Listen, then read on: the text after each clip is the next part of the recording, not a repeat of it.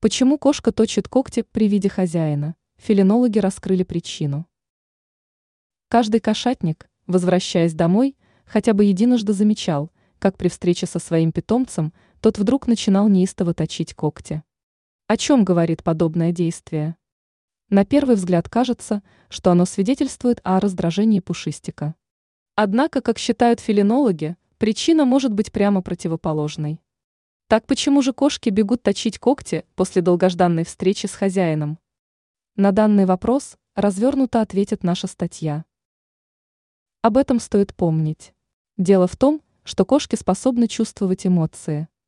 Однако их избыток может вызвать дискомфорт у животного.